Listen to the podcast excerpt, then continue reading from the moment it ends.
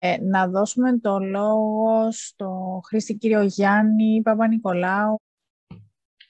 Ε, γεια σας, ε, από Αθήνα είμαι οικονομολόγος, ε, ήμουν χρόνια σύμβουλος του Ανδρέα Παπανδρέου, αλλά προφανές μια κουβέντα που παντρεύει ε, Ελλάδα και Κύπρο αγγίζει απολύτως την καρδιά μου. Λοιπόν, ήθελα να κάνω δύο πολύ σύντομα σχόλια και μετά μια ερώτηση προς τον κύριο Πιερίδη. Λοιπόν, ξεκινώντας όμως από την τοποθέτηση την πολύ ενδιαφέρουσα του κυρίου ε, Κουτσομίτη, θέλω να πω ότι προφανώς η ομόκεντρική κλείνει η λύση. Ε, υπάρχει και η φόρμουλα, διότι το μεγάλο πρόβλημα προφανώς ανακύπτει με τις χώρες Ευρωζώνης. Δεν μπορείς να έχεις νομισματική ένωση χωρίς να έχεις και δημοσιονομική ένωση, άρα πλήρη οικονομική ένωση, άρα και πολιτική ένωση.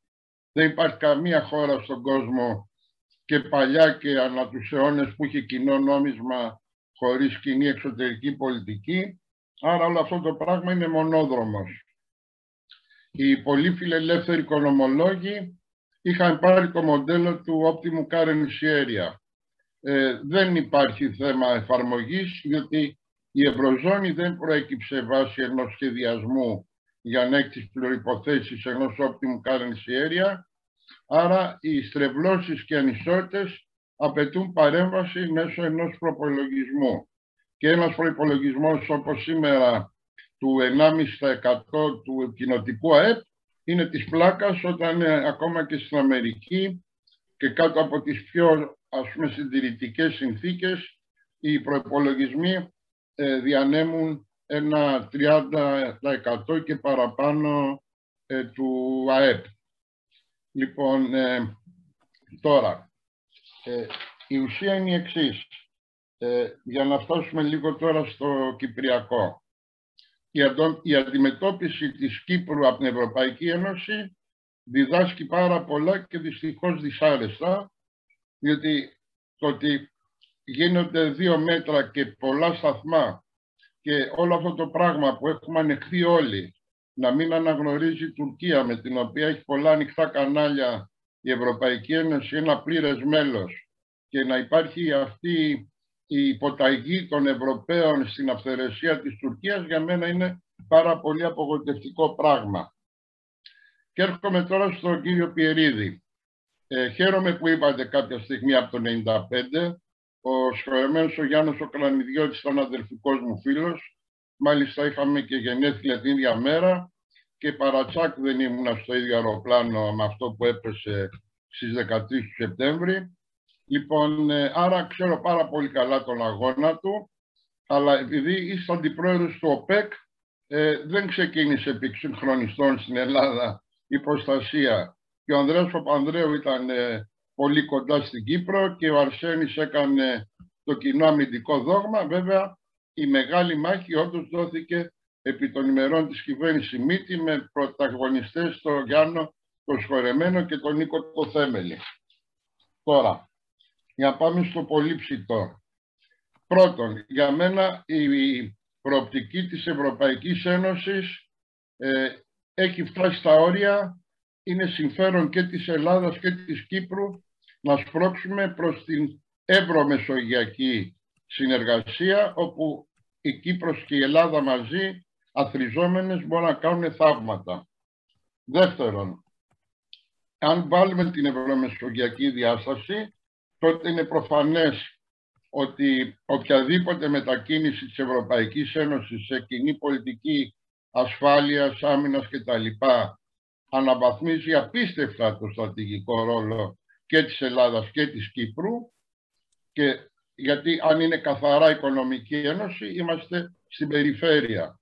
Αλλά αν μιλάμε για ασφάλεια και άμυνα είμαστε στο κέντρο. Και αν βάλετε και την ενεργειακή ασφάλεια και το προσφυγικό, είναι ακόμα πιο καθοριστικό το ποιος κάνει κουμάντο στη Μεσόγειο. Τώρα, χωρίς λύση του Κυπριακού, ο ελληνισμός είναι όμοιρος γενικά της Τουρκίας. Δεύτερον, για πείτε μου τώρα, έχει συνειδητοποιήσει η Ευρώπη ότι αυτή η λύση του Κυπριακού, η περίφημη της Διζωνικής Ομοσπονδίας χαλαρού τύπου; Σημαίνει ότι οι, μηχανισμοί της Ευρωπαϊκής Ένωσης θα είναι όμοιροι των εναλλαγών ηγεσίας τουρκοκυπρίων και Ελλήνων και ότι κάθε τόσο θα είναι αρχηγός κράτους τουρκοκύπριος και πιστεύετε ότι αυτό θα γίνει δεκτό; Μήπως λοιπόν με αυτή την προοπτική τιμωρηθεί η Κύπρος σε ένα ρόλο περιφερειακό ώστε να μην είναι στο hardcore άρα να μην συμβεί αυτό το πράγμα; Και βεβαίως είναι προφανές ότι όπως έχουν δρομολογηθεί τα πράγματα δεν ξέρω πώς θα έπρεπε να φύγουν. Και θέλω τώρα να σας κάνω μια ερώτηση που είναι λίγο ερετική, πολύ ερετική. Τι θα συνέβαινε άραγε αν βγαίναμε out of the box τελείως; Και λέγαμε παιδιά έτσι είστε. Ωραία, αναγνωρίστε το ανεξάρτητο του Κυπριακό κράτος. Ε, αν θέλετε να το βάλετε, βάλτε το αυτό τέλος και όχι ως κομμάτι της ε, Κυπριακής ε, Δημοκρατίας. Αποκτήστε, κυρία Ευρώπη, κοινά σύνορα με την Τουρκία, αλλά πραγματικά σύνορα, όχι αυτά που έχουν στον Εύρο, διότι δεν πρόκειται ποτέ να εισβάλλουν οι Τούρκοι στον Εύρο και να δούμε τι, εντύπωση θα, τι επίπτωση θα έχει στην Ελλάδα. Άρα, μήπως είμαστε παγιδευμένοι τελικά, κάνω πολύ ερετικό ερώτημα σε αυτή την έννοια της διζωνικής και πρέπει λίγο να ταρακουνήσουμε τα νερά ακόμα και απειλώντας ζάλογο. Αυτή είναι η ερώτηση κύριε Πιερίδη και συγγνώμη για τα πολλά σχόλια, αλλά ήθελα να, να καταλήξω με ένα σκεπτικό. Ευχαριστούμε. Ευχαριστούμε κύριε Παπανικό. Κυριακό, θέλεις να δώσεις έτσι. Ε. Απλά να παρακαλέσω όλους να είναι λίγο σύντομοι στις ερωτήσεις τους, ώστε να προσπαθήσουμε, γιατί βλέπω και άλλες ερωτήσεις μέσα στο chat, οπότε θέλω να προσπαθήσω να, να ναι. δώσουμε την ευκαιρία σε όλους. Οι περισσότερες ερωτήσεις στρέφονται γύρω από το Κυπριακό και το θέμα Τουρκία. Και δεν είναι καθόλου ε, παράξενο αυτό, γιατί η συμμετοχή στην Ευρωπαϊκή Ένωση και για την Κύπρο και για την Ελλάδα ε, είναι ένας πλεονεκτικός χώρος για να δουλέψει κανείς και να αντιμετωπίσει προβλήματα τα οποία έχουμε και είναι υπαρκτά. Ε, θέλω να κάνω το εξής σχόλιο γιατί έχει περάσει αρκετός χρόνος να συζητηθεί το Κυπριακό σε πραγματικό βάθος. Ε, να θυμίσω λίγο την εποχή του Γιάννου του Κρανιδιώτη γιατί αξίζει τον κόπο. Είμαστε reporters, παίρναμε το αεροπλάνο από την Κύπρο, πηγαίναμε στην Αθήνα και ανεβαίναμε πάνω στο αεροσκάφος του Αντρέα του Παπαντρέου, του Πρωθυπουργού και του Σιμίτη μετά. Είναι αλήθεια ότι η προσπάθεια ε, αφορά και τις δύο κυβερνήσεις Πασόκ, Παπαντρέου ε, και ε, Σιμίτη, κορυφώθηκε επί Σιμίτη, συστηματοποιήθηκε και είχε το αποτέλεσμα αυτό που σήμερα γνωρίζουμε. Ε, ο Γιάννος ε, είχε θέσει σε ετοιμότητα την ελληνική, ε, όλον το διπλωματικό σώμα, όλο το Υπουργείο Εξωτερικών, να δουλεύει με γνώμονα πώς θα πετύχουμε, πώς θα βάλουμε την Κύπρο στην Ευρωπαϊκή Ένωση και πώς θα λύσουμε το Κυπριακό. Ήταν βασική γραμμή του και συνομιλούσαμε με παιδιά τότε, ίσως να γνωρίζετε και αρκετούς, ε, καλούς φίλους, έτσι παλιούς διπλωμάτες. Να θυμίσω τον, ε, τον πρέσβη τον, ε, τον Αριστίδη, τον Αγαθοκλή. Ήμουν εκεί όταν βγήκε το βράδυ από το Ελσίνκι ε, με, με, το προσχέδιο των τελικών συμπερασμάτων. Όλοι γύρω του Ελλαδίτες, Κύπροι και τα λοιπά περιμέναμε το αποτέλεσμα και γυρνάει και λέει τα συμπεράσματα είναι λες και γράφηκαν με ελληνικό χέρι. Όμως για να γράψεις συμπεράσματα με ελληνικό χέρι πρέπει να δουλέψεις πάρα πάρα πολύ καιρό. Πρέπει να είσαι αξιόπιστος. Πρέπει να έχεις να προτείνεις λύσεις. Πρέπει να διασυνδέσεις το δικό σου συμφέρον με το συμφέρον που έχουν και οι άλλοι συνομιλητές σου. Οι Γάλλοι, οι Γερμανοί, οι κοινοί συνισταμένοι των Ευρωπαίων κτλ. Το γεγονός ότι σήμερα πάμε στα συμβούλια, λέμε βάλτε κυρώσει στην Τουρκία και δεν μας δίνει κανένας ε, σημασία στην ουσία, είναι γιατί ε, έχουμε χάσει την αξιοπιστία μας. Έχει η ελληνοκυπριακή ηγεσία ε, ε, υποστεί πολύ σοβαρό πλήγμα ε, στο Κραν Μοντανά. Δεν έχει αποδείξει ότι δεν είναι τουλάχιστον ε, συνένοχη, να μην πω, ε, φέρει το κύριο βάρος της ευθύνης για το ναυάγιο. Και ε, κατά δεύτερο λόγο, Οι πρακτικές που ακολουθεί εντός Ευρωπαϊκής Ένωσης δεν είναι ε, αυτές που αντιλαμβάνονται τουλάχιστον αυτοί που ε, ε, έχουν την πιο ισχυρή φωνή. Λέμε, παραδείγματος χάρη, να κάνουμε ξέρω εγώ, ευρωμεσογειακή, να δώσουμε σημασία στην ευρωμεσογειακή διάσταση ή να χτίσουμε συμμαχίες στην Ανατολική Μεσόγειο κτλ. Είδατε τα αποτελέσματα. Έτσι. Είναι πολύ νοπά έτσι, για να τα μετρήσουμε. Ο EastMed είναι νεκρός. Η ιδέα της συνεργασίας ανάμεσα στο Ισραήλ, την Κύπρο και την Ελλάδα για έναν αγωγό όνειρο ε, τεραστίου κόστους εμπορικά μη βιώσιμο, έχει καταρρεύσει. Οι επιλογές που γίνονται δυστυχώς για την Κύπρο είναι επιλογές πώς να την κάνουν bypass. Δηλαδή η Κύπρος με τις επιλογές της έχει εγκλωβιστεί στο πρόβλημα της. Είναι, σέρνεται από το πρόβλημα της. Προσπάθησε να το αποφύγει, να το προσπεράσει, να μην ασχοληθεί με αυτό, να το βάλει κατά μέρος, να κάνει κάτι άλλο. Μεγαλόπνοα σχέδια κτλ. Αρκετά λόγια, λίγες πράξεις ε, με αποτέλεσμα σήμερα να έχει επιστρέψει μπροστά της, στα μούτρα της, το πραγματικό πρόβλημα. Που το πραγματικό πρόβλημα είναι η μη επίλυση του Κυπριακού. Η μη αποφασιστική προσήλωση της ελληνοκυπριακή ηγεσίας σε βασικά ζητήματα. Και θα δώσω μια μικρή αναφορά σε αυτό που γίνεται, ε, έγινε λόγος για, για τη μία φωνή. Ε, Γιάννη Κουτσομίτη, ξέρω ότι στην Ελλάδα το Κυπριακό συζητείται όσον ένα ρεπορτάζ στα δελτία ειδήσεων. Έτσι. Και την άλλη ημέρα ξεχνιέται. Να μην κρυβόμαστε. Έτσι. Δεν είναι πραγματικά στο πετσί των ανθρώπων που χαράσουν πολιτική πλέον. Δεν είμαστε στην παλιά εποχή. Είναι κάπου εκεί. Έτσι.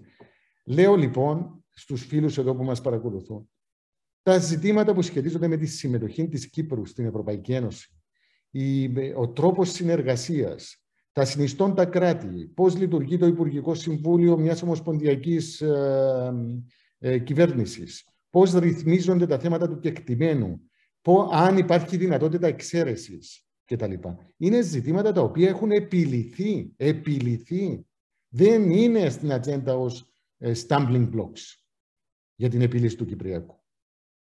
Εάν πιστεύουμε ότι θα κάτσουμε μόνοι μας και θα αποφασίσουμε οι Ελληνοκύπροι και οι Τουρκοκύπροι θα είναι διακοσμητικοί μέσα σε μια κυβέρνηση, τότε παραβιάζουμε βασική αρχή των όσων έχουμε εμείς δεσμευτεί και προφανώς αυτός είναι και ο πραγματικός λόγος που κατέρευσε και το Κραν Μοντάνα. Τα ζητήματα είναι πιο σοβαρά και ιεραρχώνται από τους ίδιους τους Κυπρίους και επικαλούμε πρόσφατη δημοσκόπηση της καθημερινής. Το ζήτημα της ασφάλειας, το εδαφικό, είναι τα δύο κορυφαία στην επίλυση του Κυπριακού.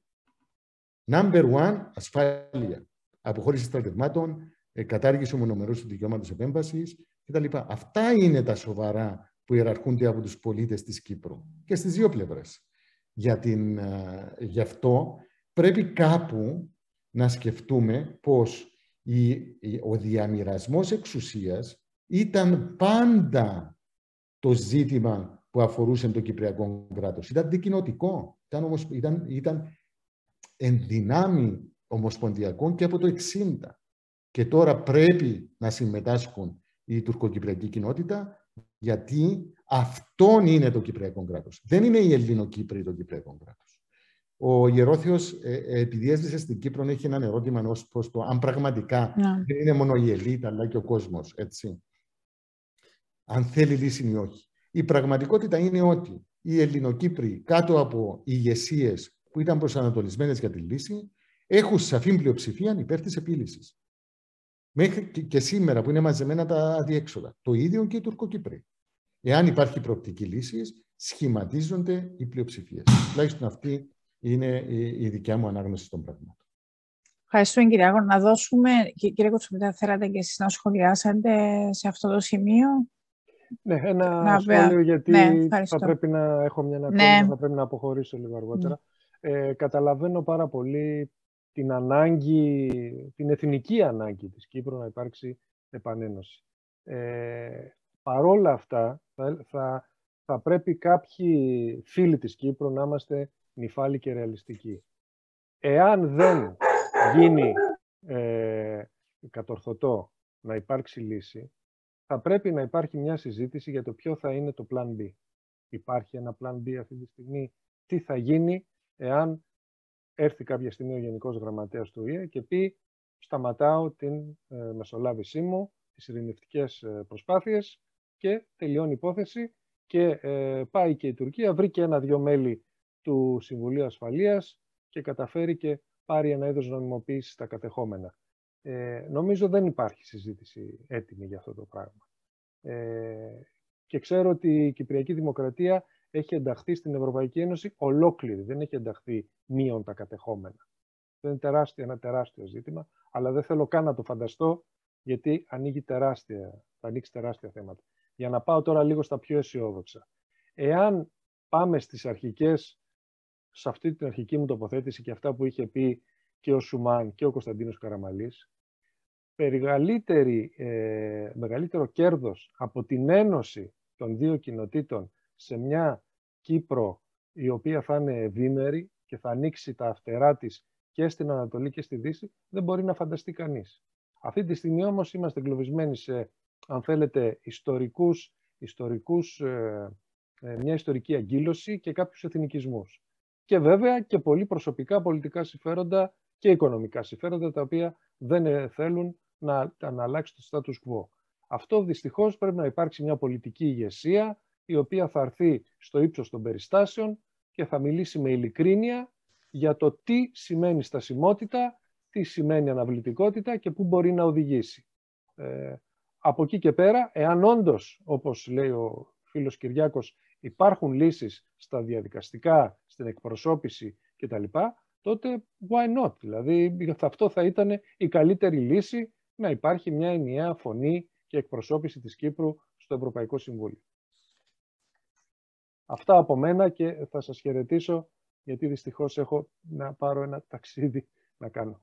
Ευχαριστούμε πολύ. πολύ. Γιάννη, επειδή είμαστε συνομιλητές και όλας εκτός από ε, βασικοί ομιλητές, πολλά ερωτήματα στρέφονται στο κεφάλαιο Τουρκία.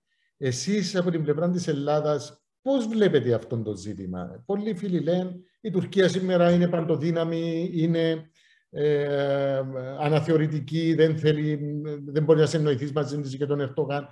Πώς νομίζετε ότι πρέπει να αντιμετωπιστεί αυτό το ζήτημα, γιατί ε, επηρεάζει και η κατάσταση του Κυπριακού τις ελληνοτουρκικές σχέσεις και αντιστρόφως, έτσι. Ε, σαφώς επηρεάζει, αλλά νομίζω ένα momentum το οποίο είχε δημιουργηθεί που το ζήσαμε όσοι το ζήσαμε και το 2003-2004, το οποίο ήταν πολύ θετικό, θα μπορούσε να βοηθήσει ε, στην επίλυση και άλλων ζητημάτων. Γιατί θα έδινε μεγαλύτερο goodwill και στις ε, δύο χώρες να λύσουν και τα υπόλοιπα ζητήματα. Και αυτό ήταν μια άποψη που υπήρχε και από παλιότερα. Και όλοι γνωρίζουν ότι ε, ελληνοτουρκικές διαφορές χωρίς επίλυση του Κυπριακού δεν υφίσταται επίλυση των ελληνοτουρκικών διαφορών χωρίς να επιληθεί και το Κυπριακό. Κάποιοι το ξεχνούν βέβαια βολικά στην Ελλάδα, ε, στην Αθήνα, αλλά δεν μπορεί να συμβεί. Άρα είναι δύο ενιαία ζητήματα τα οποία πρέπει να αντιμετωπιστούν με ε, αποφασιστικότητα, με γενναιότητα και με ρεαλισμό. Αυτό πρέπει να γίνει. Δυστυχώς ε, δεν βλέπω να υπάρχει και επειδή είμαι και ο τακουστής σχολείων της ελλαδικής κυβέρνησης, νιώθουν ότι σύρθηκε η Ελλάδα στο ζήτημα του, του αγωγού, του EastMed, ε, και πρέπει να υποστηρίξει την Κύπρο βέβαια για εθνικούς λόγους, αλλά δεν πίστευαν ποτέ ότι αυτό το project είναι βιώσιμο. Ε, πρέπει να πάρθουν δύσκολες, ρεαλιστικές και γενναίες αποφάσεις κυρίως στο νησί. Νομίζω ότι το ζήτημα της Τουρκίας, αν υπάρχει ενιαία άποψη ε, Λευκοσίας και Αθήνας, υπάρχουν περιπτώσεις που μπορεί να αντιμετωπιστεί. Και κλείνω με μια παρατήρηση ένας πρώην υπουργός Εξωτερικών και φίλος μας, μας έλεγε πρόσφατα ότι σε ένα από τα ταξίδια του στη Λευκοσία τον κάλεσε ο πρόεδρος στο Εθνικό Συμβούλιο και είπε στους πολιτικούς αρχηγούς στην Κύπρο πείτε μου αν δεν υπήρχε Τουρκία ποιο μοντέλο διακυβέρνησης εσείς θα θέλατε για το νησί; Και δεν το απάντησε κανένας. Αυτά και ευχαριστώ πολύ. Ευχαριστούμε πάρα πολύ. Καλό βράδυ.